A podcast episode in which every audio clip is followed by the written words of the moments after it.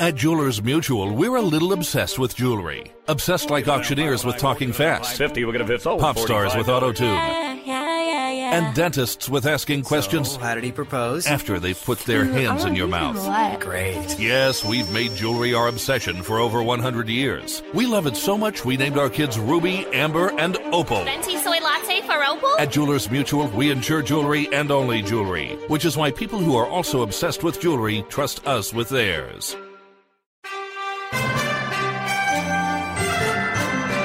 This is Today in History, April the 25th. On this day in 404 BC, the Peloponnesian War ended as Athens surrendered to Sparta.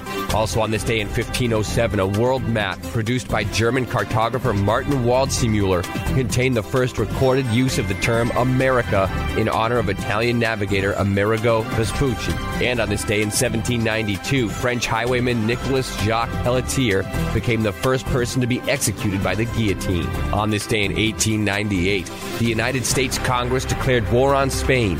The 10 week conflict resulted in an American victory. Also on this day in 1915, during World War I, Allied soldiers invaded the Gallipoli Peninsula in an unsuccessful attempt to take the Ottoman Empire out of the war. On this day in 1945, during World War II, U.S. and Soviet forces linked up on the Elbe River, a meeting that dramatized the collapse of Nazi Germany's defenses. And in 1945, delegates from some 50 countries gathered in San Francisco to organize the United Nations.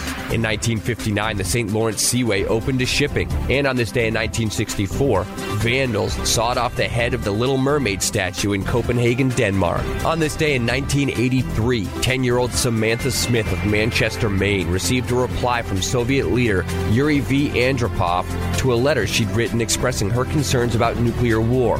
Andropov gave assurances that the Soviet Union did not want war and invited Samantha to visit his country, a trip she made in July. What did you write to him, and, and then what did he write back? Well, I asked him, why do you want to conquer the world? And he wrote back to me and said that he wanted nothing of the kind and gave me a little history le- lesson on the last war they had. And he said that he didn't want to have a war or anything like that again. On this day in 1990, the Hubble Space Telescope was deployed in orbit from the Space Shuttle Discovery. And on this day in 1993, hundreds of thousands of gay rights activists and their supporters marched in Washington, D.C., demanding equal rights and freedom from discrimination. It is a simple matter of justice. That is the rallying cry of tens of thousands of gay Americans who are in Washington, D.C. tonight. This is the way it looked over the mall as organizers hope for a million marchers, a crowd that would rival the huge civil rights march and anti war rallies of the past. And on this day in 2002, Lisa Left Eye Lopes of the Grammy winning trio TLC dies in an SUV crash. TLC band member Lisa Left Eye Lopes was killed last night in a car crash in Central America. This is so hard because it's such a reality check because it's only two of us up here. She's so missed. Lisa Left Eye Lopes was an American hip hop singer, rapper, songwriter, and producer. Lopes was best known as one third of the R&B girl group TLC, alongside T-Boz Watkins and Chili Thomas. Besides rapping and singing background vocals on TLC recordings, Lopes was one of the creative forces behind the group.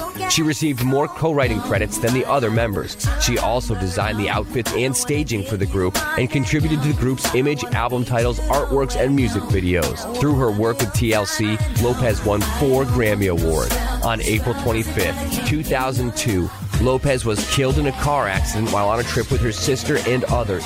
She swerved off the road to avoid hitting another vehicle and was thrown from her vehicle and died instantly.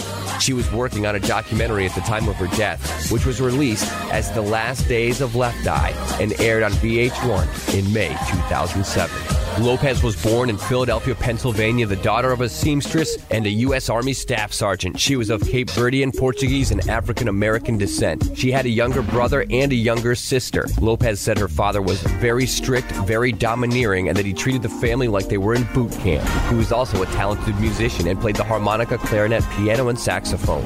Lopes's parents were separated when she was still in school, and she was raised by her paternal grandmother for the later years of her childhood. She began playing with a toy keyboard at five years old and later composed her own songs. By age 10, she formed the musical trio The Lopes Kids with her siblings, with whom she sang gospel songs at local events and churches. At the age of 19, having heard of an open casting call for a new girl group through her then boyfriend, Lopes moved to Atlanta to audition. Originally starting as a female trio called Second Nature, the group was renamed TLC, derived from the first initials of its members at the time. Lopes was renamed Left Eye after a compliment from a man who once told her he was attracted to her because of her left eye. The group arrived on the music scene in 1992 with the album Ooh on the TLC tip. With four singles, it sold 6 million copies worldwide, leading to the group becoming a household name. Two years later, Crazy Sexy Cool was released, selling over 23 million copies worldwide and cemented TLC as one of the biggest female groups of all time.